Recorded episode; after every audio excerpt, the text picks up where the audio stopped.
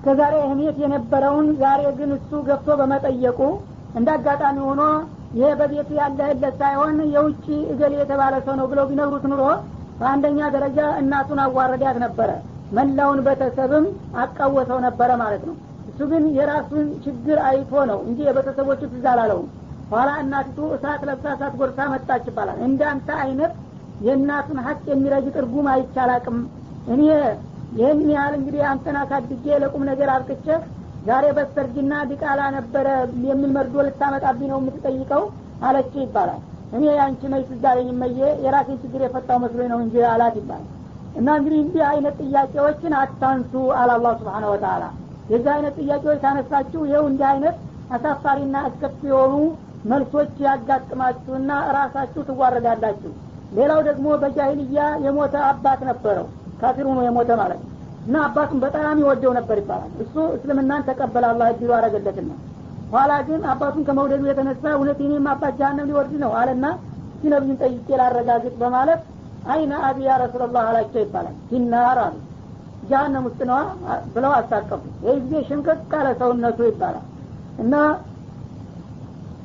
ለምን ትጠይቃላችሁ? ወትሮውንም እነሁ መን ሽርክ ቢላ ፈቀድ ሐረመ ላሁ አለ ጀና ወመዋሁ ብሏል አላ በሽርክ የሞተ ሰው ጃሃንም መሆኑ የማያጣይቅ ነገር ነው። መልሰ ግን በአደባባይ አባት ቤት ነው ብለ በመጠየቅ ይኸው እንደ አይነት መርዶ አተረፍክ በማለት የዚህ አይነት ጥያቄዎች አታንሱ በማለት አላህ ስብሓናሁ ወተላ አስጠነቀቀ። ሁኖም ግን ጥያቄውን ካነሳችሁት በእኔም በኩል ሆነ በነብዩ በኩል መልሱ ዘመነ ወህይ ላይ እስከሆነ ድረስ መልሱ ይመጣላችኋል ግን በመልሱ ከመደሰት ይልቁንስ ትከፋላችሁና ራሳችሁን ታዋርዳላችሁ በሚል ነው የከለከልኳችሁ ይላል። እዚህ ላይ እንግዲህ ፈሳሉ አለ ዚክሪ እንኩንቱም ላታለሙን የሚል አያት አለ። ያው እናንተ ዲናችሁን ጠይቃችሁ ባለሙያ ተረዱ ይላል።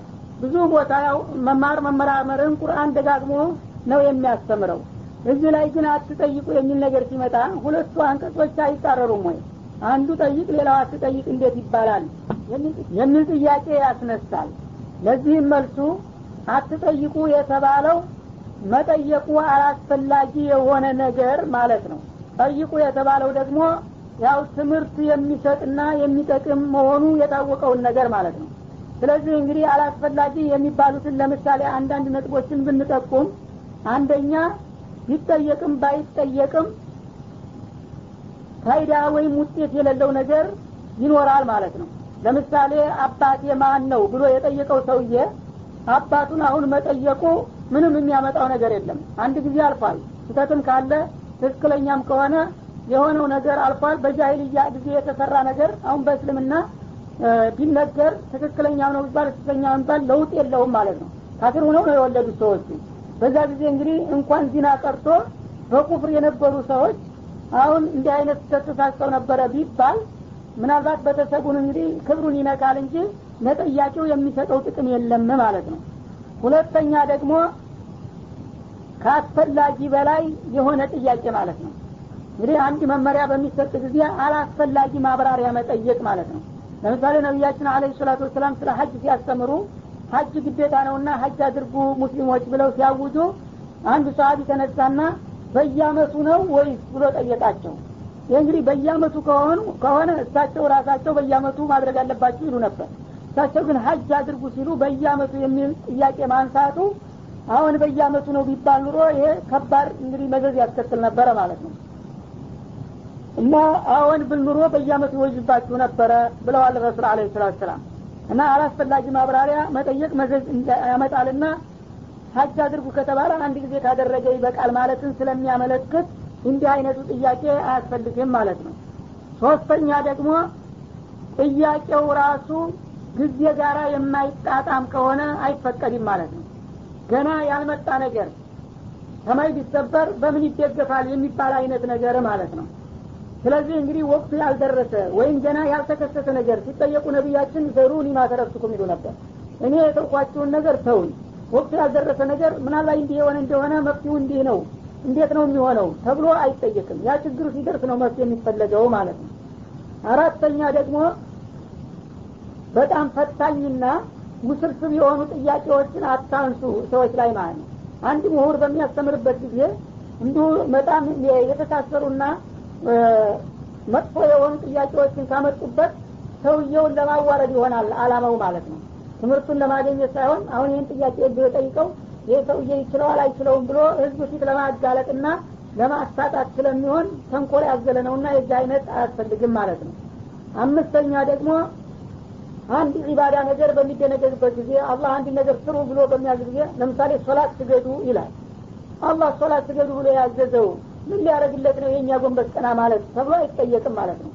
ህክማ ይኖረዋል። ማንኛውም ነገር የታዘዘበት የራሱ የሆነ ጥበብ ምክንያት ይኖረዋል ግን ያም ምክንያት አላህ ፍቃዱ ሆኖ ከነገረን መልካም።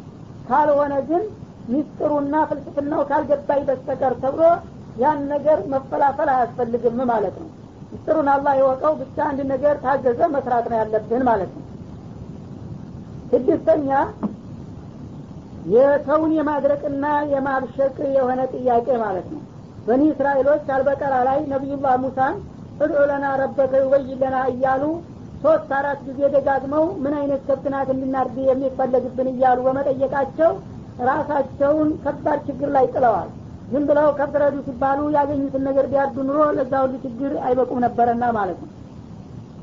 ሰባተኛ የሚጠየቀው ጥያቄ ከቁርአንና ከሀዲስ ጋራ የሚጋጭ መሆን የለበትም ማለት ነው። ከዲን ጋራ የማይጣጣም ጠረዲን የሆነ ጥያቄ ማንሳት አይገባም። የዛ ጊዜ ሙሚኖችን እሸክ ላይ መጣል ያስከትላልና ማለት ነው።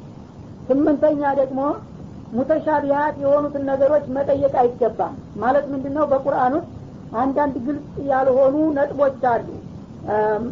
አለማህጠር ለምሳሌ አሊፍላሚም የሚለውን የትክክለኛው ትርጉም ምንድን ነው ብሎ ስትር አድርጎ መጠየቅ አይገባም። ምክንያቱም ይሄ በነፍስ የተፈሰረ ነገር አይደለም።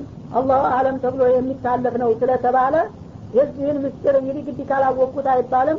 ሙተሻቢ ነው አላሁ አለም ብሎ ማለቱ ነውና የሚመረጠው ማለት ነው።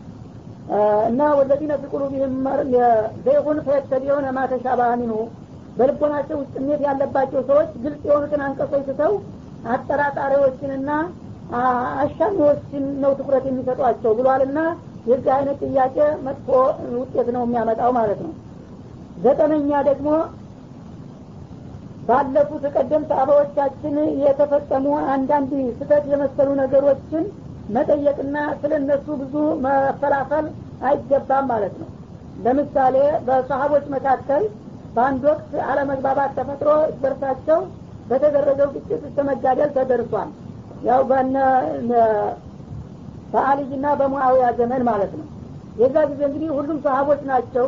ሙሚን ሆነው ሲያበቃ እንዴት ለስልጣን ተጣሉ? እንዴት ተጋደሉ የሚል ጥያቄ ማንሳት አግባብ አይደለም ማለት ነው። ምክንያቱም የዛ ጊዜ እነሱ ያም እኔ ዘንድ ነው ሀቁ ይህም እኔ ዘንድ ነው ሀቁ ብለው ሁላቸውም ሀቅን ለማስከበር ባደረጉት እንቅስቃሴ ነው ግጭቱ የተፈጠረው እንጂ ራሳቸው ዱንያን መርጠውና ወንድሞቻቸውን ለማጥቃት ፈልገው አይደለም። ስለዚህ ጥያቄ በዑመር ብን አብዱልአዚዝ ጊዜ ተነስቶ ይባላል እና ሁለቱም ቡድኖች አነሳና አንዱ ጥያቄ ይኸውን ነገሌና ነገሌ ጦርነት አድርገዋል ማንኛው ትክክለኛ ማንኛው ስህተተኛ ይመስለዎታል ብሎ ጠየቃቸው። ይባላል ታቢዒ ናቸው ዑመር ብን አብዱልአዚዝ ይህ ጊዜ በጣም አስገራሚ የሆነ መልስ ሰጡት እና በዛ ወቅት እኔ ባለመኖሬና ባለመፈጠሬ አላህ በእጄ ደሙን እንዳልነካ ጠብቆኛል አሉ። ደሙ እጄን እንዳይነካ ጠብቆኛል። ታዲያ ዛሬ እኔ ከጊዜው ካለፈ በኋላ መጥቼ ያንን እጄ እንዳልነካው የከለከለኝን ደም በምላሴ ላማስለው አልፈልግም አሉት ይባላል እና በምላሱ እንግዲህ እገሌ ስተኛ ነበር እገሌ ትክክለኛ ነበር ካለ በማያገባው ነገር ገብቶ ዘባረቀ። ምናልባት እሱ የሚለው ስተኛ ያለው ትክክለኛ ትክክለኛ ያለው ስተኛ ሊሆን ይችላልና ማለት ነው። አስረኛ የመግደርደርና የደራ ጥያቄ ማለት ነው። እና እንግዲህ አንድ ሰው ነገሩን ያውቀዋል የሚጠይቀውን ነገር ግን የእሱን እንግዲህ አዋቂነት ለማንጸባረቅና የተጠያቂዎችን የበታችነት ለማጋለጥ አስቦ እንግዲህ አዋቂ ተሆን ይህን መልስ እያለ ሰዎችን ለማሸነፍ የሚደረግ ጥያቄ እንደዚህ አይነቶችን ነው አላህ ላተስአሉ አን አሻ በማለት የከለከላቸው ማለት ነው። ከዚህ ሌላ ያለውን ግን ስለ ዲኑ ማወቅ ፈልጎ እና ባለሙያው ሊጠይቀው ሊነግረው እንደሚችል የሚያምንበትን ሰው መጠየቅ እንዳውም ዋጅብ ነው ማለት ነው። ምክንያቱም ሰው ካልተማረ ሊያቅ አይችልምና። ወዲሳ አላ ቀውም ምን ቀብሊኩም የዚህ አይነት አላስፈላጊ የሆነ ጥያቄ ከእናንተ በፊት የነበሩት ህዝቦችም ጠይቀው ነበረ። ثم አስባሁ ቢሃ ካፊሪን። በዛች ጥያቄ ሳቢያ ሙሚን የነበሩ ሰዎች እንደገና ከሀዲዎች ሁነው አደሩ ወይም አነጉ ይላል። እንግዲህ በኒ እስራኤሎች ብዙ ጊዜ የነገሯቸውና የመከሯቸውን ባለመስማታቸው እንደዚህ አይነት መጥፎ ጥያቄዎችን ያቀርቡ ነበር ለነቢዮቻቸው በዛ ጥያቄ መሰረት እንደገና መልሱ ሲመጣላቸው ያንን ነገር አንሰራምና አናከብርም በማለት ተሳስተዋልና ጠፍተዋል። እናንተም እንደዛ እንዳትሆኑ በማሰብ ነው ያስጠነቀኳቸው ይላል። ለምሳሌ በነቢዩላህ ሙሳ ጊዜ አንድ ችግር ተፈጥሮ ለዛ ችግር መፍትሄ የሆን ዘንዳ ሲጠየቁ ከብት ረዱና በዛ በከብቲቱ ስጋ ነው ችግሩ የሚፈታው ብለው ነገሯቸው። ያ የታዘዘውን ነገር ዝም ብለው ያገኙትን ከብት አርደው ማቅረብ ሲገባቸው ምን አይነት ከብት ነው? ጠጉሩ ምን ይመስላል አቅሙስ ሙያውስ እያሉ የማይችሉት እዳ ውስጥ ተዘፈቁ ይባላል። በሌላም ጊዜ ደግሞ በይተል መቅዲስ ዘመቻ አድርጋችሁ በአካባቢ ያሉትን ካፊሮች ወቅታችሁ ግቡ ብሎ ሲያዛቸው እዛ አላህ ስብሓነ ወተላ ድል እሰጣችኋለሁ እያላቸው እነሱ ግን ፈርተናል። ለነድኹላ አበደን ማዳሙ ፊሃ በማለት እምቢ አሉ። በመጨረሻም እንዳውም ተመልሰን ወደ ሀገራችን እንመጣለን በማለት አርባ አመት በምድር በዳ እንዲላፍዱና እንዲማቅቁ ተደረገ ማለት ነው። በሌላም ጊዜ ደግሞ እንደገና ከአርባ አመት በኋላ ሲገቡ ከተማዋ ስትገቡ እድኩሉ ባበ ሱጀደን ወቁሉ ሕጦቱን በሩን ስጅድ እያረጋችሁ ሹክር እያረጋችሁ እንደገና ምህረት ስጠን እያላችሁ ግቡ ሲሏቸው በጭታቸው እያንፏቀቁ እንደገና ደግሞ ህንጦትን ብሻረቲን እያሉ የቀልድና የማሾፊያ ቃል እየተናገሩ ሲገቡ ወደ አሁኑ አላህ ስብሓነ ወተላ መቅሰፍታዊ የሆነ እንደ ነፋስ በሽታ ያለ ነገር ልኮ በብዙ ሺህ የሚቆጠሩ ህዝቦች እንዳልቁ ተደረገ ማለት ነው። በሌላም ወቅት እንደዚሁ ደግሞ የታዘዙትን ነገር ትተው በተለያዩ መልኮች ለተለያዩ ጥፋቶችና ውድቀቶች ተዳርገዋል። ወነቢዩላህ ዒሳ ጊዜ ደግሞ ቃለ አልሐዋርዩነ ያ ዒሳ ብነ መርየም እዚሁ ሱራ ወደ መጨረሻው አካባቢ እንደሚመጣው በጊዜው የነበሩት ሐዋርያት የተባሉት ለነቢዩላህ ዒሳ የመርየም ልጅ ዒሳ ሆይ አሉ። ሀል የስተጢዑ ረቡካ ዩነዚለ አለና ማኢደተ ሚነ ሰማ። ጌታ ከወደ ሰማይ በኩል ማድ አውርዶ እኛን ሊያበላን ይችላል ወይ የሚል ጥያቄ አቀረቡ። እንግዲህ በጣም የሚገርም ነው። አላህ ይህን ነገር ይችላል ወይ ተብሎ መጠየቅ የማይችለው ነገር ያለ ይመስል ይህን በሚጠይቋቸው ጊዜ ቃለት ተቁላህ ኢንኩንቱም ሙእሚኒን። እናንተ አማኞች ከሆናችሁ አላህን ፍሩ።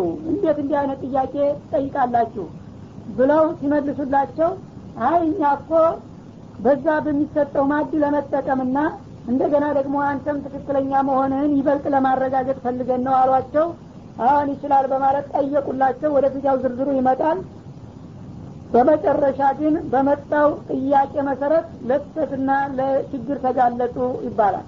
እና አሁንም እንግዲህ ከእናንተ በፊት የነበሩ እመሞች ነቢዮቻቸውን አላስፈላጊ ጥያቄ ጠይቀው ለተለያዩ ችግሮች እንደተጋለጡ ሁሉ እናንተም የዚሁ አይነት ችግር እንዳይገጥማችሁ በማሰብ ነው አትጠይቁ ያልኳችሁ ነው የሚለው ما جعل الله من بحيرة ولا سائبة ولا وصيلة ولا حم ولكن الذين كفروا يفترون على الله الكذب وأكثرهم لا يعقلون إذا قيل لهم تعالوا إلى ما أنزل الله إلى الرسول قالوا حسبنا ما وجدنا عليه آباءنا أو لو كان آباؤهم لا يعلمون شيئا ولا يهتدون ما جعل الله من بحيرة ولا سائبة ولا وسيلة ولا حام አላህ ስብሓናሁ ወተአላ በሂራ ሳኢባ ወሲላ ሀም የሚባሉትን የእንስሳ ክፍሎች በዚህ መልክ እንድትጠቀሙባቸው አልደነገገም በላቸው ነው ነው እና እንግዲህ በጃይልያ ጊዜ ሙሽሪኮቹ ለጣዖት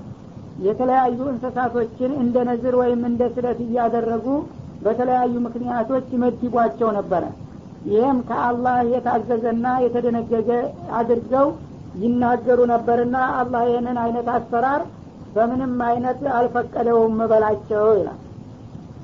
እና በሂራ የተባለው አሰራር አንዲት እንስሳ እንግዲህ አምስት ልጆችን በተከታታይ በምትወልድ ጊዜ ለምሳሌ ግመሏ አምስት ጥጃዎችን በተከታታይ ወልዳ ስታበቃ ከዚህ በኋላ እንግዲህ ለገሌ ጣዖት ወቅፍ አድርጃታለሁኝ በማለት ለምልክት ጆሮዋን በስለት ይተለትልና በሜዳ ወስዶ ዝም ብሎ ይለቃታል ይባላል።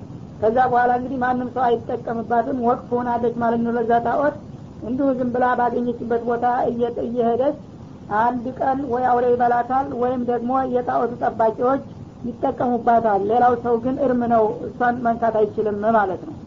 ይህንን እንግዲህ ከአላህ እንደተፈቀደና እንደተወደደ አድርገው ይናገሩ ነበረ ሳኢባ የምትባለው ደግሞ አንድ ሰው ሩቅ መንገድ በሚሄድበት ጊዜ ወይም ጦርነት ወይም ደግሞ በጥብቅ በሚታመምበትና አስጊ ሁኔታ በሚያጋጥመው ጊዜ በሰላም ከጦርነቱ የተመለሱ እንደሆነ ወይም ደግሞ ከዚህ ከበሽታ የዳንኩኝ እንደሆነ ወይም እገሌ በተሰቤ ከእንዲህ አይነት ችግር የዳንልኝ እንደሆነ እገሌ ግመሌን ልቅ አደርጋለሁ ለገሌ ጣዖት በማለት ይነዘራል ወይም ይሳላል ማለት ነው እንደ አጋጣሚ ሆኖ እንግዲህ ያ ያለው ነገር የተሳካለት እንደሆነ ያ ጣዖት ጉዳዩን እንደፈጸመለት በመቁጠር ያንን እንስሳ በጣዖት ስም ነጻ ይለቀዋል ማለት ነው። ይህም እንግዲህ ከአላህ እንደተፈቀደ አድርገው ያስቡት ነበረ።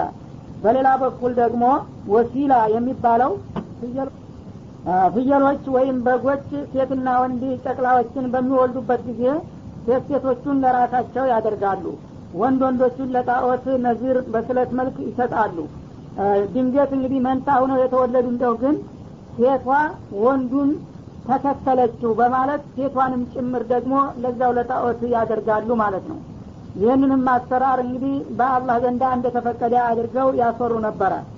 ሀም የሚባለው ደግሞ አንድ የግመል ኮርማ በኮርማነት ከተሰየመ በኋላ አስር እንስቶችን ያስረገዘና ያስወለደ እንደሆነ ከአስር ጥጃ በኋላ የአስር ጥጃ አባት ከሆነ ሀማ ቦህረው ይላሉ።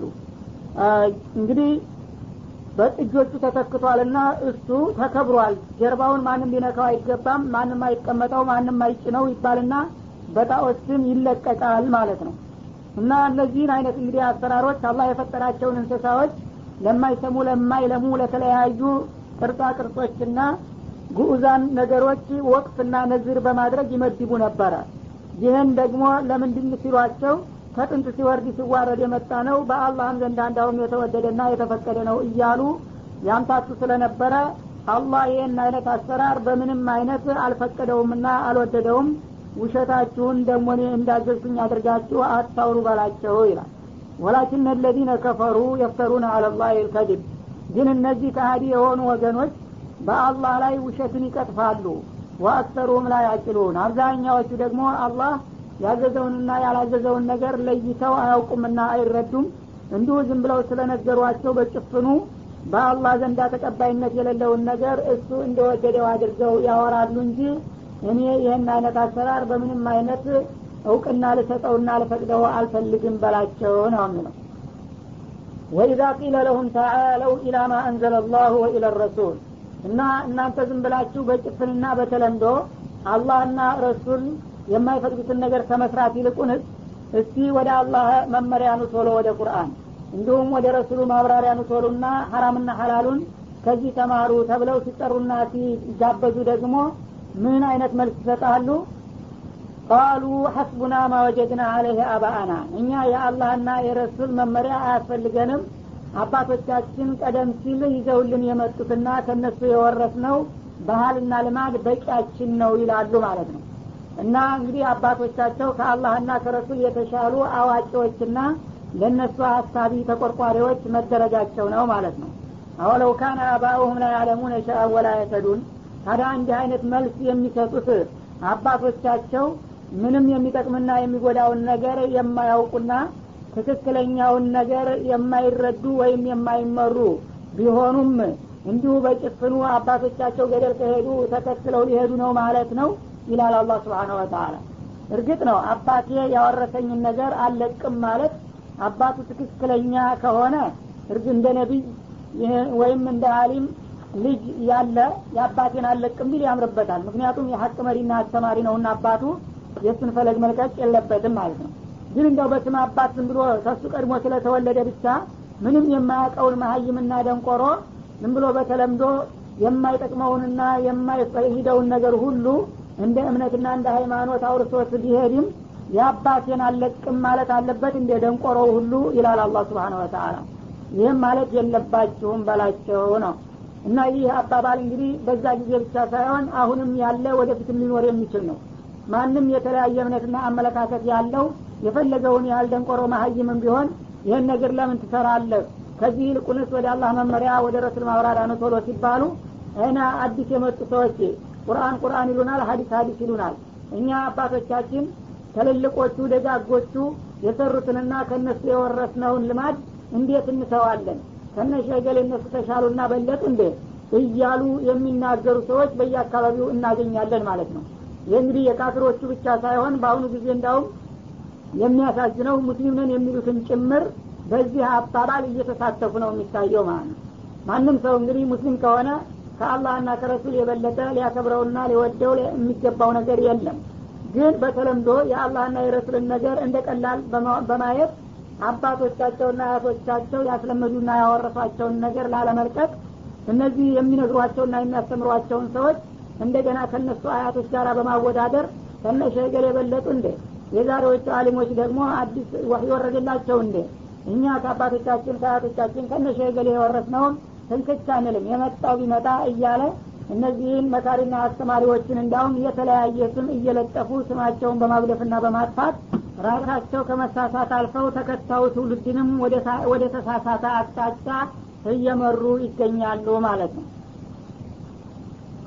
يا أيها الذين آمنوا عليكم أنفسكم لا يضركم من ضل إذا اهتديتم من الله مرجعكم جميعا فينبئكم بما كنتم تعملون يا أيها الذين آمنوا እናንተ በአላህ በጌታችሁ እና በመብቱ ያመናችሁ ወገኖች ሆይ ይላል አለይኩም አንፉሰኩም ራሳችሁን ተቆጣጠሩ ራሳችሁን ከስህተትና ከተለያዩ ጥፋቶች ለማዳንና ለማውጣት ጣሩ ሞክሩ ማለት ነው ላ የብሩኩም መንበለ እውነቱ ከተገለጠለት በኋላ ስህተትንና መጣመምን የመረጠው ሰውዬ እናንተን አይጎዳችሁም ኢዘህተደይቱም ለራሳችሁ ትክክለኛውንና ወጡን ጎዳና እስከተከተላችሁ ድረስ ይላል።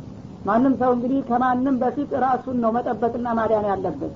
ራሳችሁ ትክክለኞች ከሆናችሁ ሌሎቹ ሰዎች የእናንተ መንገድ ባይከተሉና እናንተ ጋር ባይጓዙም የእነሱ ጥፋት ራሳቸውን ይጎዳል እንጂ እናንተን ስለማይጎዳ መጀመሪያ ራሳችሁን ጠብቁ። ኢለላህ መርጅዑኩም ጀሚያ የሁላችሁም መመለሻ በአጠቃላይ ወደ አላህ ነው።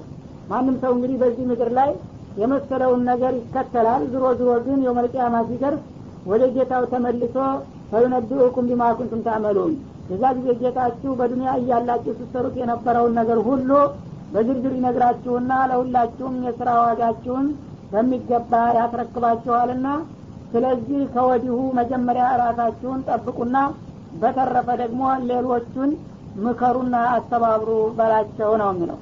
ይህ አያት እንግዲህ በሚገባ ላልተረዱ ሰዎች በተገላቢጦሽ እንዲያውም አፍራሽ የሆነ ግንዛቤ የሚወስዱ ሰዎች አሉ ማለት ነው። እንግዲህ ቃል በቃል ሲተረጎም እናንተ ነፍሶቻችሁን ጠብቁ ይላል መጀመሪያ።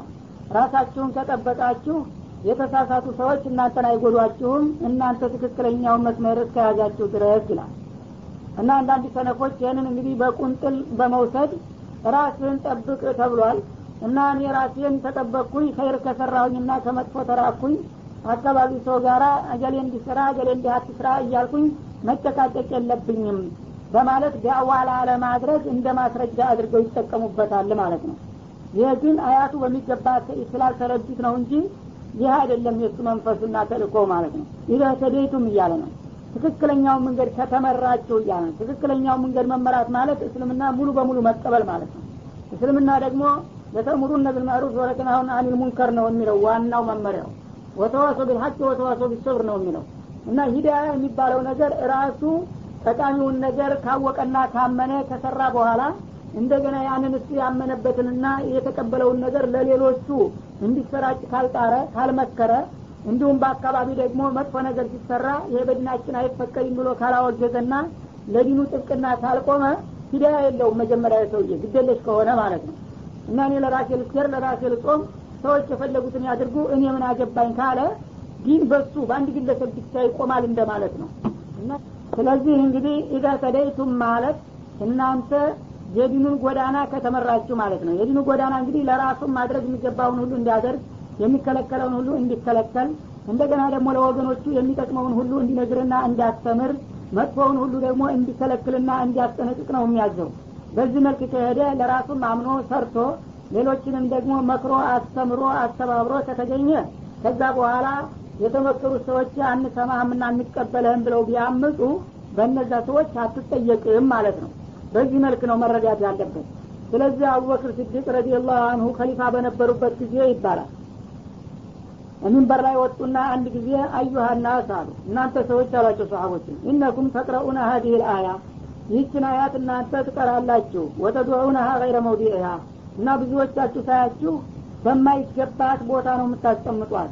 እሷ ሁላችሁም ለዲን መከታና ጠበቃ ሁኑ የሚል ትእዛዝ ነው የያዘችው እናንተ ግን ለራሳችሁ ከሰራችሁ ሌላውን ሰው ዙራችሁ አትሁ ማለት እየመሰላችሁ በተሳሳተ ግንዛቤ ነው ይችን አያት ስትመለከቷት ማየው አሉና ወይኒ ሰሜቱ ረሱላላህ ስ ሰለም እኔ ደግሞ ይህችን አያት በማስመልከት የአላህ መለክተኛ እንዲህ ሲሉ ሰምቻቸዋለሁኝ አሉ። እነና ሰይዳ ረአውል ሙንከር ሰዎች መጥፎ ነገር በአካባቢ ሲሰራና ሲወራ በሚያውበት ጊዜ አሉ። ፈለም ዩገይሩ እና እንዲን የማይፈቅደውን መጥፎ ነገር እያዩና እየሰሙ ሳይቀይሩትና እርምጃ ሳይወስዱበት የቀሩ እንደ ሙስሊምን ብለው አመሁም ላሁ ቢዕቃቢ አላህ በዛ የሚመጣውን ቅጣት ሁላቸውንም እንዲያዳርስ ያደርጋል።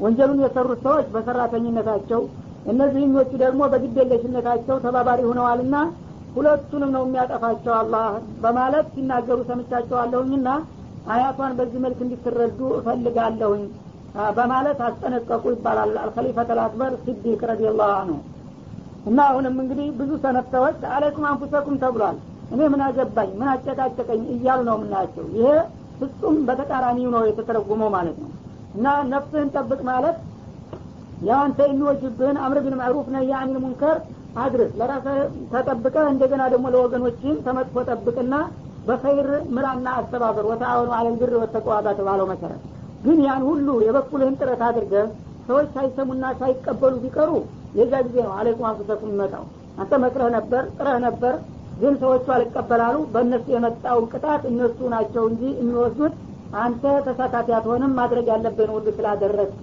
ማለት ነው يا أيها الذين آمنوا شهادة بينكم إذا حضر أحدكم الموت حين الوصية اثنان ذوى عدل منكم أو آخران من غيركم من أنتم ضربتم في الأرض فأصابتكم مصيبة الموت تحبسونهما من بعد الصلاة فيقسمان بالله إن ارتبتم لا نشتري به ثمنا ولو كان ذا قربى.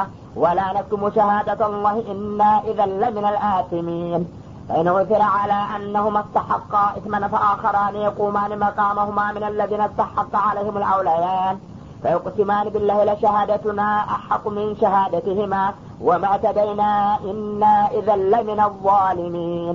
ذلك أدنى أن يأتوا بالشهادة على وجهها أو يخافوا أن ترد أيمان بعد أيمانهم واتقوا الله واسمعوا والله لا يهدي القوم الفاسقين ያ አዩሃ አለዚነ አመኑ እናንተ በጌታችሁ በአላህና በመብቱ ያመናችሁ ወገኖች ሆይ ሸሃደቱ በይኒኩም በመካከላችሁ ያለው ምስክርነት ኢዛ ሀበረ አሀደኩም አሀደኩም ልመውት ከእናንተ አንድ ሰው ሞት በሚደርስበት ጊዜ ሒነል ወስየቲ በኑዛዜው እለት እስናኒ ሁለት ሰዎች መመስከር ነው የሚያስፈልገው በላቸው ይላል።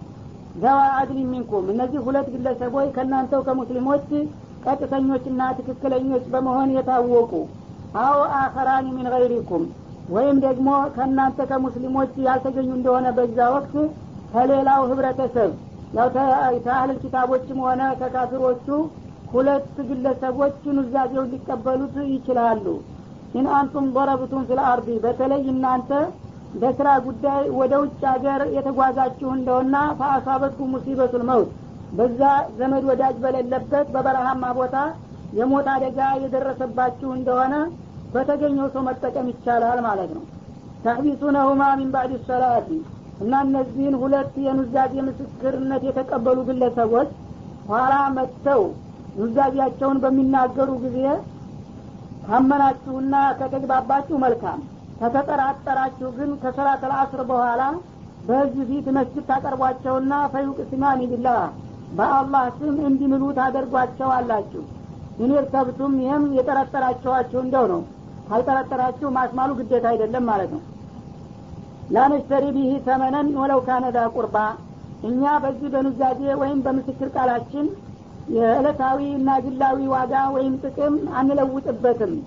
የሚመሰከርለት ወገን ቅርብ ዘመድ ቢሆንም እንኳ እኛ ለጥቅም ብለን የአላህን አማና ወይም ሸሃዳችንን አናጥፍም ብለው ይማሉ ይላል።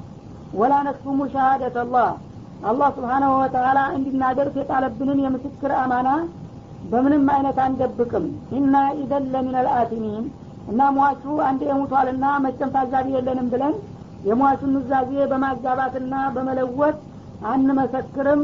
ይህንንማ ብናደርግ እኛ የዛ ጊዜ በሟች ላይ በደል የምንፈጽም ወንጀለኞች ነንና እርግጠኞች ነን አልተሳሳትንም አልደበቅንም አልለወጥንም። አሰኝታችሁ አስምሏቸው ይላል። በዚህ መልክ እንግዲህ ከማሉ በኋላ ያው ያመኑትንና የሰጡትን ብቻ መቀበል ይሆናል። ፈኢን ዑቲረ አላ አነሁ መስተሐካ ኢትመን እንደዚህ ብለው ምለው ወይም እናንተ አምናችኋቸው ከተቀበላችሁ በኋላ ግን ትንሽ ቆይቶ እነዚህ ሰዎች በዛ በተናገሩት የኑዛዜ ቃል ወይም በምስክርነታቸው ወንጀል ፈጽመዋል ማለት የተደረሰባቸው እንደሆነ ፈአኸራን የቁማን በእነሱ ፈንታ ሌላ ሁለት ግለሰቦች ይነሱና የቁማን መቃመሁማ በእነሱ ፈንታ ይቁሙ።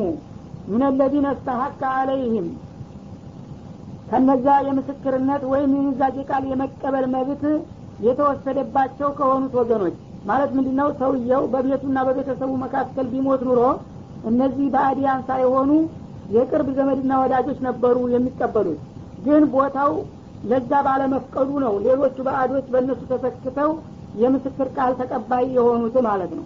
እና እዚህ አገሩ ላይ ቢሆን ኑሮ ከነዛኞቹ ይልቁንስ ይህን ሰውዬ ይቀርቡታልና ኑዛዜውን ይቀበላሉ ተብለው የሚጠበቁ የነበሩት ቤተሰቦች በእነዛኞቹ ፈንታ ይቁሙ የተቃዋሚ ምስክርነት ለመስጠት ማለት ነው።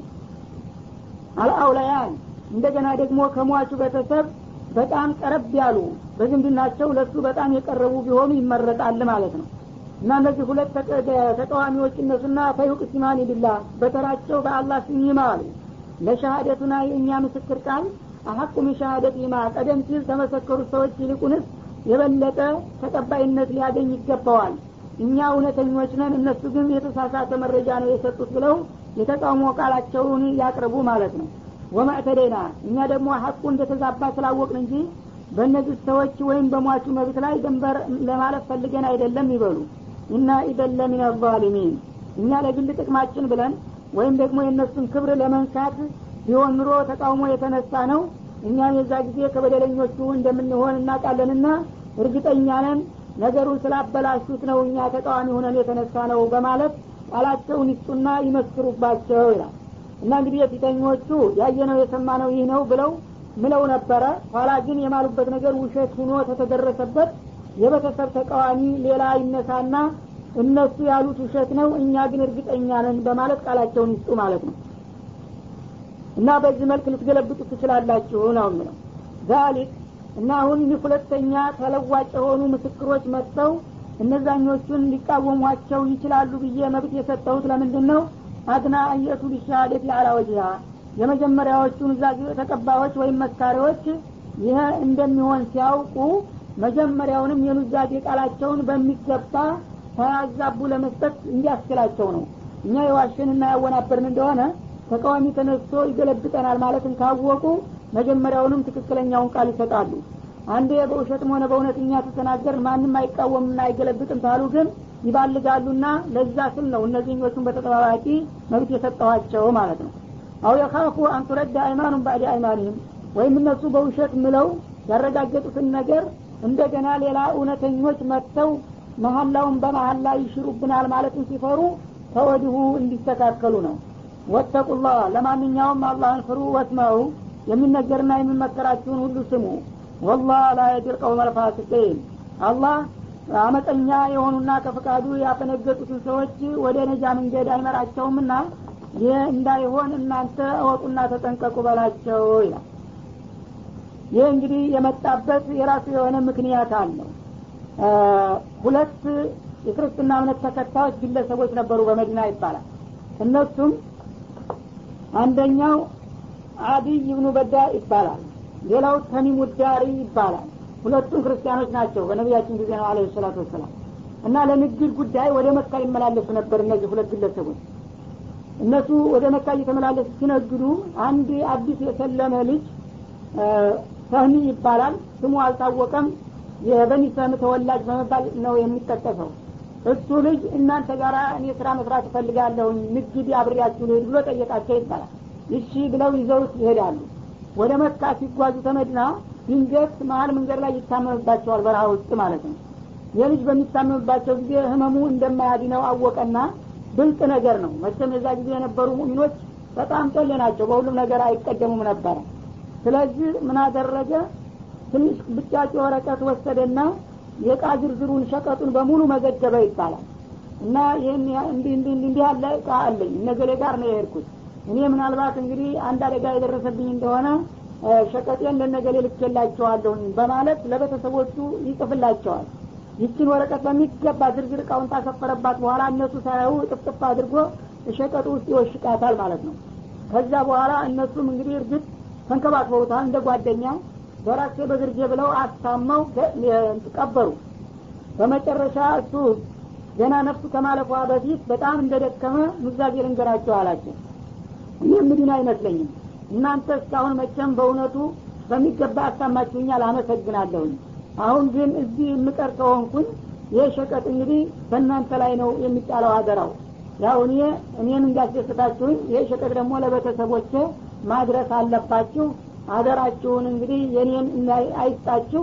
ይህን ሸቀጥ ለቤተሰቦቼ እንድታደርስልኝ ይላቸዋል። አረ እንዲ አንተን ያዲንህ እንጂ ለዛ አትከልግደለም ይሉታል። በዚሁ ተማምነው እሱ ይሞታል ያንን ሸቀጥ እነሱን ተረክበው መካ ደርሰው ሽጠው ለውጠው መልሰው እንግዲህ ይሄዳሉ ወደ መዲናቸው ማለት ነው። እና ከሸቀጡ መካከል አንዲት በጣም የምታጓጓ እቃ ያገኛሉ። ሌላውን በእምነታቸው ሊያደርሱ ነበረ። እሷ ምንድናት የብር ኩባያ ናት። ከብር የተሰራ ኩባያ እንደገና በወርቅ የተንቆጠቆጠች ናት። ዙሪያዋን እንግዲህ እንደ አበባ ወርቅ የተነደፈባት ናት። ራሷ ብር ናት። እንግዲህ ውድ እቃ ስለሆነች ሶስት መቶ ድርሃም ሸጧት ይባላል እና ቢሸጥ ያው ብዙ አታስታውቅም።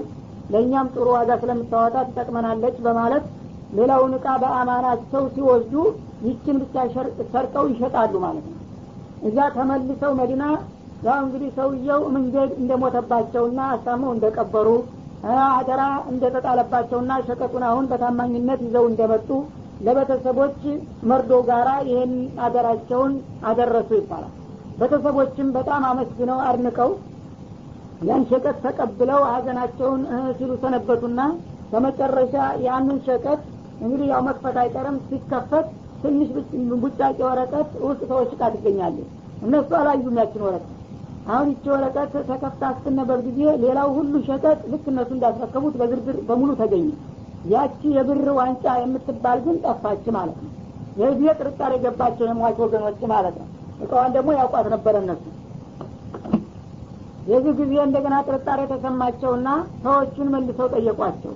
እርግጥ ያው እናንተ በጣም እናመሰግናለን። ለእኛ ብዙ ደክማችኋል። ወንድማችንን ማሳማችሁ ቀብራችኋል ሸቀጣችንን ማምጥታችኋል አሁን ግን እንደው ስናሰላስል ጊዜ ምናልባት የረሳችሁት እቃ ይኖር ይሆን እንደ ብለን እንደገና ልንጠይቃችሁ መጣን አሉ። ቀደም ሲል የምናውቀው እቃ ነበር ይዞት የሄደው። እሱን እቃ ታሞ በነበረበት ጊዜ ሽጧል እንዴ? ለመታከሚያ ወይም እንደው ለስንቅ መደጎሚያ ምናምን ብሎ የሸጠው የለወጠው ይኖር ይሆን? አሏቸው። በብልጠት ማለት ነው። እነዛ ደግሞ በየዋህነት አሁን ሽጦ አባክኗል ቢሉ ያመልጡ ነበረ። ኧረ ምንም ነገር የሸጠው የለወጠው የለም። እንደው ሸቀጡ እንዳለ በሙሉ ነው ትቶ የሞተው እንጂ አንድም እቃ አልሸጠም አሉ። የጊዜ ጥርጣሬያቸው የበለጠ አደገ ማለት ነው። እንግዳስ አንድ ነገር ተደርጓል አሉና እንግዳውማ እንዲህ አይነት እቃ ወስዶ ነበረ የብር ኩባያ ነበረች እሷስ የደረሰ ሲሉ አይ እሷንስ አላየንም ይቅርታ አድርጉልን ይህች እንግዳው ትንሽ ቆዩና እንዳሁም ደብዳቤ አግኝተናል አሏቸው። ያፈርጡ ነው። ደብዳቤ ዝርዝር እቃውን ይናገራል። እሷም እዛ ተዘግባለች። ቀደም ሲልም እሷን እንደወሰደ እኛ እናውቃለን። ወይ ስጡን አለበለዛ እንግዲህ ወደ ዳኛ መሄዳችን ነው አሏቸው ማለት ነው። የጊዜ እነዚህ አፈሩና አንድ ጊዜ ወደ ኋላ መመለስ አልፈለጉም። የፈለጋችሁትን አድርጉ እንጂ እኛ አላየንም አሉ። የጊዜ ተከሰው መጡ ነብዩ ጋር ማለት ነው። ሙስሊሞች ስለሆኑ ከሳሾቹ የእሳቸው እንግዲህ ባለስልጣን ነብዩ ናቸውና ነብዩ ጋር መጧቸው ይህ ጊዜ እንደዚህ እንደዚህ ሁነናል ሲሉ በምን መልክ እንግዲህ ማስረጃ የለም። ከእነሱ በስተቀር ሌላ ምስክር የለም። ተካዱ አላህ ስብሓነሁ ወተአላ ምን አደረገ? ይህን አያት አወረደላቸው ለነቢዩ ማለት ነው። እንግዲህ መጀመሪያ እንዲህ አይነት ጓደኛማ ሁነው በረሃ ላይ ሞት የደረሰበት እንደሆነ አንድ ሙስሊም የሆነ ሰው ቢቻል ኑሮ ሙስሊም ነበረ ኑዛዜውን መቀበል ያለበት። ከሌለ ግን ካፊር ቢሆን መቀበል ይችላል በመሰረቱ። እነዛ ሰዎች ደግሞ ከተጠረጠሩ አስር ሰዓት መስጊድ ጥራቸውና ሚንበሩ አጠገብ ሚንበረ ነቢይ አለ ሰላቱ ወሰላም ይህንን እቃ አላየንም አናውቅም ብላችሁ ማሉ ብለ ታስምላቸዋለህ። እዛ ከማሉ እንግዲህ ያው ምለው ይብሉት ሌላ ምንም መፍትሄ የለም ማስረጃ እስከሌለ ድረስ ተባለ። በዛ መልክ ተጠሩ ማሉ ውሸታቸውን ማለት ነው። ምለው እንግዲህ ተማሉ ምን ይደረጋል ተብሎ ነገሩ ተረሳስቶ እያለ የዚህ የሟች ወገኖች መካ ድንገት ይመጡና ለስራ ጉዳይ ገበያ ላይ ያችን እቃ ያገኟታል ማለት ነው። ያቺ እቃ ስትገ ታዋቂ ናት እቃይቱ የገሌ እቃ ናት ተብላ ተያዘች። እነዚያ ሰዎች ከየት አገኛችኋት ተብሎ ሲጠየቁ የያዟት ሰዎች ገዝተናት ነው። ከየት? ከነ አዲጅ ያሉ ከነዛው ሰዎች ማለት ነው። ተጋለጡ ማለት ነው። ፈይን ዑቲረ ማለት ይሄ ነው እንግዲህ። ትናንትና አላየንም አልሰማንም ሲሉ የነበሩ ሰዎች እንደገና የሸጡት እቃ ሰው እጅ ላይ ተገኝቶ እነሱ ናቸው የሸጡልን ካለ አለቀ ማለት ነው።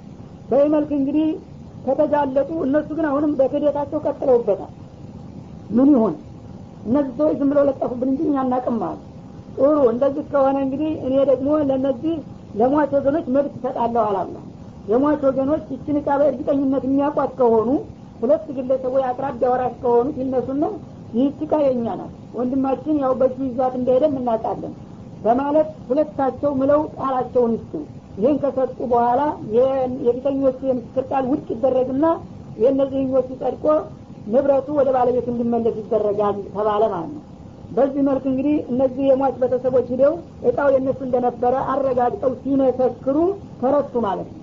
ይህ ጊዜ እነዛም እንግዲህ መረታታቸውን ሲያውቁ እንደገና ራሳቸውን አጋለጡ።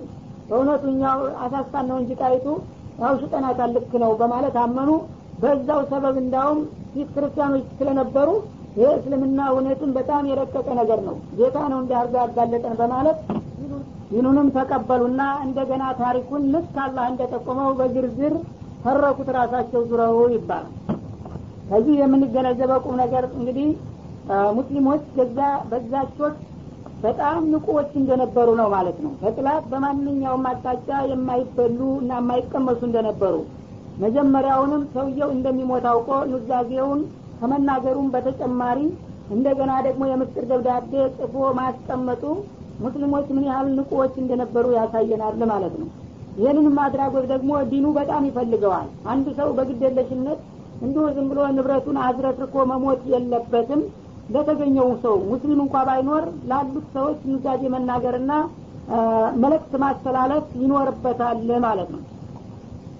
እነዚያ ደግሞ አደራ የተጣለባቸው ሰዎች እምነታቸውን አጉድለው ቢገኙ አላህ ይብቃይ ብሎ ማለፍ በቂ አይደለም በማንኛውም በፖለቲካዊም ሆነ በኢኮኖሚያዊ አለም ሙስሊሞች መበለጥ የለባቸውም።